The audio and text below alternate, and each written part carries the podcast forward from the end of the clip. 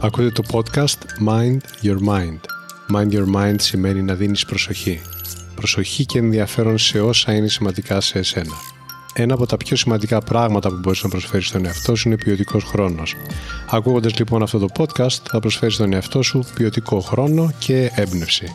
Είμαι ο Κωνσταντίνος Χαραντινιώτης και το podcast μου Mind Your Mind θα σε βοηθήσει πραγματικά να γίνεις ο master του νου σου, να καλλιεργείς την οτροπία για μια ζωή με νόημα. Καλώς ήρθες.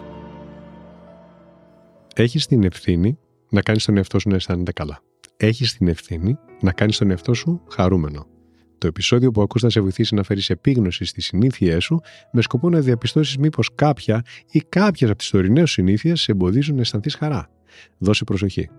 Και αν πράγματι κάνεις κάτι από αυτά που θα ακούσεις, πάρε σήμερα την ευθύνη να το βγάλεις από τη ζωή σου. Κάθε μέρα είναι η τέλεια ημέρα για να κάνεις αλλαγές που θα σου δώσουν περισσότερη χαρά.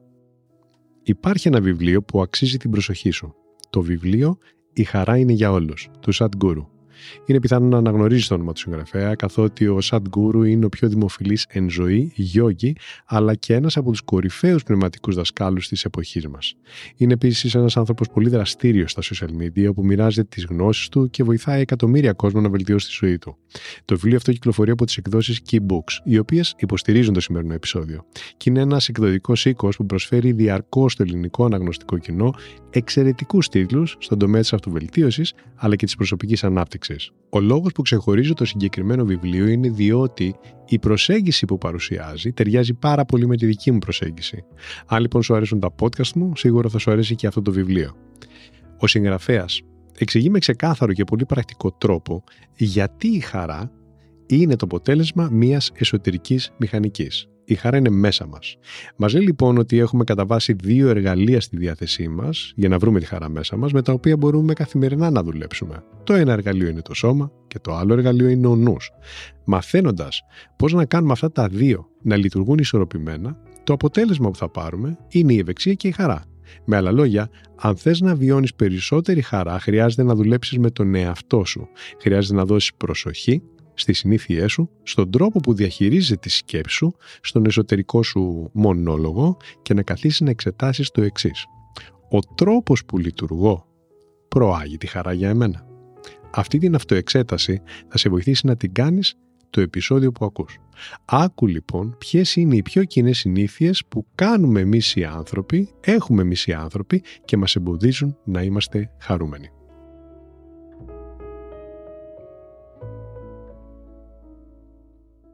Ξεκινάμε με το νούμερο 1. Μήπως έχεις τη συνήθεια να ξεχνάς τι αξίζεις; Τι πιστεύεις ότι θα συμβεί αν πριν κάνεις κάποια επιλογή καθίσεις να αναρωτηθείς τι αξίζω να βιώσω; Τι αξίζω να λάβω ως αποτέλεσμα; Πιστεύεις θα βελτιωθούν οι επιλογές που θα κάνεις; Σίγουρα θα βελτιωθούν και θα αρχίσεις να κάνεις επιλογές που θα συμβάλλουν στο να αισθάνεσαι περισσότερη χαρά. Ξεκίνα λοιπόν να ρωτάς καθημερινά τον εαυτό σου πράγματα όπως Πώς μου αξίζει να αισθάνομαι στο τέλος αυτής της ημέρας; Είναι η μέρα σου, τη ζεις. Τι όρια θα διαφυλάξουν την ψυχική και νοητική μου ηρεμία; Πώς μου αξίζει να αισθάνομαι στο σώμα μου; Ποιες δραστηριότητες αξίζουν πραγματικά τον χρόνο μου; Νούμερο 2. Μήπως έχεις τη συνήθεια να ανησυχείς υπερβολικά για το μέλλον; Αν συχνά αισθάνεσαι στρεσαρισμένος, αυτό είναι μια ξεκάθαρη ένδειξη πως ανησυχείς υπερβολικά για πράγματα που ακόμα δεν έχουν γίνει. Άσε που κάποια από αυτά δεν θα γίνουν ποτέ. Αναγνώρισε λοιπόν πώ μπορεί σε κάποιες στιγμές να υπερβάλλεις και βάλε καλύτερα μέτρα και σταθμά στο πώς απασχολείς το μυαλό σου με το τι μέλη γενέστε. Σίγουρα χρειάζεται να κοιτάς μπροστά για να πετυχαίνεις τους στόχους σου. Θα σου πω όμως ένα καλό κριτήριο που μπορείς να έχεις και θα σε βοηθήσει να καταλαβαίνεις αν ασχολείσαι με το μέλλον με τρόπο παραγωγικό ή μη παραγωγικό, ενθαρρυντικό ή όχι. Όταν λοιπόν κάνεις σκέψεις για το μέλλον, τσέκαρε. Αυτό που σκέφτομαι θα με βοηθήσει να αναλάβω κάποια δράση ή όχι; Αν η απάντησή σου είναι όχι, συνειδητοποίησε ότι ίσως απασχολείς το νου σου με σενάρια ή με υπερανάλυση και ότι αυτή η συνήθεια σε εμποδίζει από το να χαρείς την ημέρα σου τελικά. Νούμερο 3. Μήπως έχεις τη συνήθεια να συγκρίνεις τον εαυτό σου με άλλους; Η σύγκριση είναι ο θάνατος της ευτυχίας, είχε πει ο Μάρκ Τουέιν. Παρατήρησε μήπως συγκρίνει συχνά τον εαυτό σου με άλλους ανθρώπους και αυτό σου στερεί τη χαρά, την απόλαυση. Την απόλαυση και τη χαρά της ημέρας. Σκέψεις τύπου δεν έχω αυτό που έχει ο Τάδε ή δεν είμαι όπως ο Τάδε. Στη φιλοσοφία και πρακτική της γιόγκα χαρακτηρίζονται ως νοητικά πέπλα αυτές οι αντιλήψεις, οι οποίες καλύπτουν τη διάβγεια και την καθαρή οπτική μας. Τέτοιου είδους σκέψεις προκαλούν στεναχώρια, θυμό, ακόμα και ζήλια κάποιες φορές. Τοξικά συναισθήματα. Ξεκίνα λοιπόν να παρατηρείς τον εσωτερικό σου μονόλογο και δώσε την υπόσχεση στον εαυτό σου πως όταν μπαίνει σε διαδικασία σύγκρισης θα λες «Stop, εγώ είμαι εγώ, αυτός είναι αυτός, θα κοιτάξω τι κάνω εγώ». Έτσι θα γλιτώνεις τον εαυτό σου από πολύ μεγάλη ταλαιπωρία. Υπάρχουν πολύ πιο χρήσιμες νοητικές κατευθύνσεις για να ακολουθήσεις, όπως το να αναρωτηθείς τι θα με κάνει εμένα να αισθανθώ καλά, ποιες είναι οι δικές μου δυνάμεις και χαρίσματα και τι μπορώ να καταφέρω με αυτά; Και τελικά, αυτά είναι που θα σου φέρουν χαρά. Νούμερο 4. Μήπως ξεχνάς να δείξει ευγνωμοσύνη. Κάποιες φορές μπορεί να εστιάζει κανείς σε όλα όσα δεν έχει και να μελεί να αναγνωρίσει όλα όσα έχει. Συμβαίνει σε όλους σε στιγμές και είναι μια πολύ συνηθισμένη αιτία δυσφορίας και στεναχώριας. Γιατί ξεχνάμε. Αν το κάνεις αυτό λοιπόν, ξεκίνα να κρατάς ένα ημερολόγιο ευγνωμοσύνης. Θα σε βοηθήσει να θυμάσαι. Στο τέλος κάθε ημέρας γράψει συγκεκριμένα όλους τους λόγους ή τέλος πάντων κάποιους λόγους για τους οποίους αισθάνεσαι ευγνωμοσύνη. Το επόμενο πρωί ξεκίνα την ημέρα σου διαβάζοντας αυτά που έγραψες. Είναι μια πρακτική που πραγματικά είναι εύκολη και θα έχει θετική επίδραση στην ψυχολογία σου. Η ευγνωμοσύνη και η αναγνώριση όλων όσων έχω ήδη στη διάθεσή μου έχει τη δύναμη να σε τροφοδοτήσει με χαρά. Νούμερο 5. Μήπως έχεις βολευτεί υπερβολικά εντός των ορίων της εισαγωγικά ζώνης της άνεσης; Κάθισε και στο χάσου μήπως αυτό που θα σε κάνει πιο χαρούμενο από όσο αισθάνεσαι αυτή τη στιγμή βρίσκεται έξω από το γνώριμο πλαίσιο λειτουργίας σου. Έξω από τα νερά σου όπως το λέμε. Είναι πρόκληση να φεύγεις από τις γνώριμες συνήθειές σου. Παρατηρώντας όμως τη ζωή σου και τα ζητούμενά σου, αναρωτήσου μήπως επιλέγεις μία άνεση η οποία τελικά είναι πλασματική. Και αν τη συνηθίσεις, είναι περιοριστική. Άρα μόνο άνετη δεν είναι. Αναγνώρισε πως αν αυτή τη στιγμή βρίσκεσαι σε ένα σημείο που δεν βιώνεις τη χαρά, τότε το μέρος αυτό δεν μπορεί να είναι πραγματικά άνετο. Είναι απλά γνώριμο.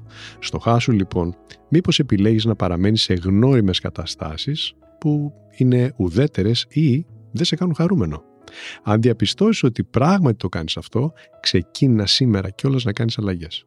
Σκέψου ποιο είναι το πρώτο βήμα που μπορείς άμεσα να κάνεις και κάνοντάς το θα βρεθείς ένα βήμα πιο κοντά σε μια πιο χαρούμενη εκδοχή της ζωής σου, πιο χαρούμενη εκδοχή του εαυτού σου. Νούμερο 6. Μήπως δυσκολεύεσαι να συγχωρήσεις; Η συγχώρεση είναι μια διαδικασία καθαρτική θα σου επιτρέψει να απελευθερωθείς από τοξικά συναισθήματα και να αισθανθείς καλά. Το να συγχωρήσει είναι πρωτίστως πράξη αυτοφροντίδας. Εξέτασε μήπως χρειάζεται να συγχωρήσεις είτε τον ίδιο στον εαυτό για κάτι, είτε κάποιον άλλον άνθρωπο και αναγνώρισε ότι συγχωρώντας ουσιαστικά δίνεις την άδεια στον εαυτό σου να μπορεί να βιώσει και πάλι τη χαρά. Γιατί η μη συγχώρεση σε κρατάει σε ένα δικό σου τοξικό περιβάλλον, δυσάρεστο ας το πούμε, και όταν φύγει αυτό, η χαρά θα έρθει. Νούμερο 7. Μήπως παραμελείς βασικές σου ανάγκες; Μερικές φορές το μυστικό για να είσαι χαρούμενος δεν είναι καθόλου μυστικό. Βρίσκεται σε πράγματα απλά και καθημερινά. Για να είναι χαρούμενη η μέρα σου, φρόντισε τις βασικές σου ανάγκες. Ανάγκες όπως το να φας ποιοτική τροφή, ή να ξεκουραστείς πριν εξαντλήσεις τα αποθέματα της ενεργειά σου. Φρόντισε να σηκώνεσαι και να κινείσαι για να ξεπιαστείς αν η δουλειά σου είναι καθιστική. Φρόντισε μέσα στο 24ωρο να μιλήσει με ανθρώπους που ευχαριστιέσαι τη συντροφιά τους και να γελάσεις με ανθρώπους που η επαφή σου φέρνει χαρά. Κάνε μια λίστα με 4-5 πρακτικά πράγματα που εύκολα μπορείς να κάνεις καθημερινά και γνωρίζεις ότι αν τα κάνεις θα έχουν θετική επίδραση στο πώς αισθάνεσαι. Η φροντίδα του εαυτού με απλά πράγματα πραγματικά φέρνει χαρά. Νούμερο 8. Μήπως θίγεσαι εύκολα; Μήπως παίρνεις πολύ προσωπικά τα σχόλια ή την κριτική των άλλων; Τόσο προσωπικά που μπορούν να σου στερήσουν τη χαρά; Αν ναι, τότε επένδυσες στην αυτοβελτίωσή σου. Επένδυσες στο να μάθεις να σκέφτεσαι με τρόπο παραγωγικό και ωφέλιμο. Η ευθυξία είναι κάτι που μπορείς να ξεπεράσεις είτε κάνοντας ατομικές συνεδρίε με τον κατάλληλο ειδικό, είτε παρακολουθώντας την κατάλληλη εκπαίδευση. Μια εκπαίδευση που θα σε βοηθήσει να έχεις καλό έλεγχο των σκέψεών σου για να κάνεις αποτελεσματική απόδοση νοήματος. Διότι μία αποτελεσματική απόδοση νοήματος δημιουργεί βάρος και σου αφαιρεί τη χαρά. Εγώ προσφέρω τέτοιου είδους προγράμματα και αν σε ενδιαφέρουν μπορείς να δεις λεπτομέρειες στο site μου konstantinos.com.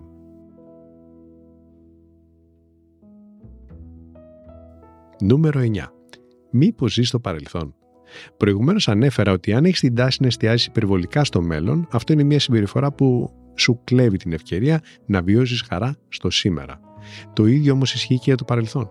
Το να προσπαθείς να είσαι χαρούμενος με τον ίδιο ακριβώς τρόπο που θυμάσαι ότι ήσουν παλιά είναι παγίδα. Παρατήρησε μήπως προσπαθείς να αναπαράγεις την ίδια ακριβώς χαρά που βίωνες σε μια κατάσταση που πλέον έχει τελειώσει. Αναγνώρισε πως αν κάνεις κάτι τέτοιο, στερεί από τον εαυτό σου τη χαρά, Δώσε προσοχή στις συνθήκες που τώρα επικρατούν γύρω σου. Αφιέρωσε την ενέργειά σου στις προοπτικές που τώρα είναι διαθέσιμες. Μια μέθοδος που θα σε βοηθήσει να πετύχεις κάτι τέτοιο είναι το mindfulness, η πρακτική του mindfulness. Σου προτείνω λοιπόν να κάνεις πρακτική στο mindfulness για να μάθεις να έχεις επίγνωση του εαυτού σου σε μια δεδομένη στιγμή. Έτσι θα έχεις επίγνωση ποια σκέψη ή συμπεριφορά σε βάζει σε οδύνη καθώς και ποιες είναι οι επιλογές που έχεις για να βιώσεις χαρά. Αν σε ενδιαφέρει η πρακτική του mindfulness και πώς μπορείς να εντρυφήσεις αυτήν, υπάρχουν podcast που έχω κάνει εδώ ή στο YouTube στα βίντεό μου ή άρθρα στο site μου, οπότε σίγουρα έχεις βοήθεια για να ξεκινήσεις να το κάνεις πρακτική. Αλήθεια θα σου φέρει ικανοποίηση και χαρά. Και μιλώντας για επίγνωση στη στιγμή, γιατί αυτό είναι το mindfulness, το νούμερο 10 έχει να κάνει με το εξής. Μήπως συνεχώς αναβάλεις την ευτυχία σου για κάποια άλλη στιγμή; Παρατήρησε μήπως περιμένεις πρώτα να έρθει αυτή η ιδανική μέρα, η Κυριακή ή οι διακοπές. Πρώτα να αγοράσεις ή να βρεις ένα καλύτερο σπίτι. Πρώτα να πάρεις προαγωγή ή ό,τι άλλο τέλος πάντων και μετά να νιώσεις χαρά. Και αν οι προσδοκίες σου δεν επαληθευτούν, σαν παράδειγμα αν έρθει αυτή η μαγική μέρα, η Κυριακή, αλλά βρέχει και ανατραπούν τα σχέδιά σου, τότε τι θα γίνει; Θα αναβάλεις τη χαρά σου για την επόμενη Κυριακή; Αναγνώρισε πως το να αναβάλεις τη χαρά είναι μια συμπεριφορά που κάνει να σου ξεφεύγουν μέσα από τα χέρια σου οι πιο άμεσες αφορμές και αιτίες που μπορούν να σε κάνουν χαρούμενο σήμερα και κάθε μέρα της ζωής σου. Μόλις άκουσες 10 διάσυστα επιχειρήματα που σου δείχνουν ξεκάθαρα με ποιον τρόπο εσύ είσαι υπεύθυνο να δημιουργήσει τη δική σου χαρά. Είναι εκεί μέσα, δεν είναι εκεί έξω. Και αυτός είναι ο λόγος που πράγματι η χαρά είναι για όλους, όπως λέει και ο τίτλος του βιβλίου. Το επεισόδιο αυτό μπορείς να το αξιοποιήσεις με πολλούς τρόπους. Μπορείς να το χρησιμοποιήσεις σαν οδηγό για να κάνεις πρακτική σε όσα ανέφερα. Σαν παράδειγμα, να επιλέξεις να κάνεις πρακτική στο να περιορίσεις τη συνήθεια νούμερο 2, ή την 5 ή την 7, ανάλογα με το τι σου ταιριάζει σε ένα στην κάθε περίπτωση. Μπορείς επίσης να το ακούς από καιρό σε καιρό ως υπενθύμηση για να μπορέσεις να φέρεις περισσότερο χαρά στη ζωή σου. Αν αυτό το επεισόδιο σου πρόσφερε παρακίνηση και σου έδωσε καλές ιδέες, τότε σου προτείνω να κάνεις δώρο στον εαυτό σου το βιβλίο «Η χαρά είναι για όλους» του Σαντγκούρου. Είναι ένα βιβλίο που μιλάει με πολύ πρακτικό τρόπο για τον εσωτερικό μηχανισμό της χαράς και στις σελίδες του θα ανακαλύψεις πολλές προτάσεις για εφαρμογή. Στην περιγραφή του επεισοδίου θα βρεις επίσης links που οδηγούν σε άλλα επεισόδια είτε στο κανάλι μου στο YouTube είτε εδώ στα podcast και θα σε βοηθήσουν να βελτιώσεις και τις 10 συνήθειες που άκουσες. Πολλοί άνθρωποι μου γράφουν ότι έχουν πετύχει στόχους και θετικές αλλαγές μέσα από το υλικό που μοιράζομαι. Δοκίμασέ το κι εσύ. Είναι υπέροχο να αναγνωρίζεις ότι εσύ είσαι ο δημιουργός της χαράς σου. Είναι υπέροχο να αναγνωρίζεις πόση δύναμη έχεις. Να είσαι καλά και να φροντίζεις τον εαυτό σου.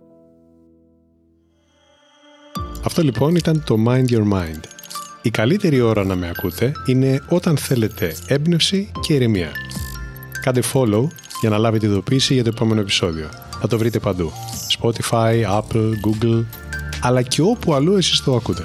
Μέχρι το επόμενο επεισόδιο, πρόσεξε πώς σκέφτεται το μυαλό σου. Μπορεί να σε πάει όπου το ζητήσεις. Γεια χαρά!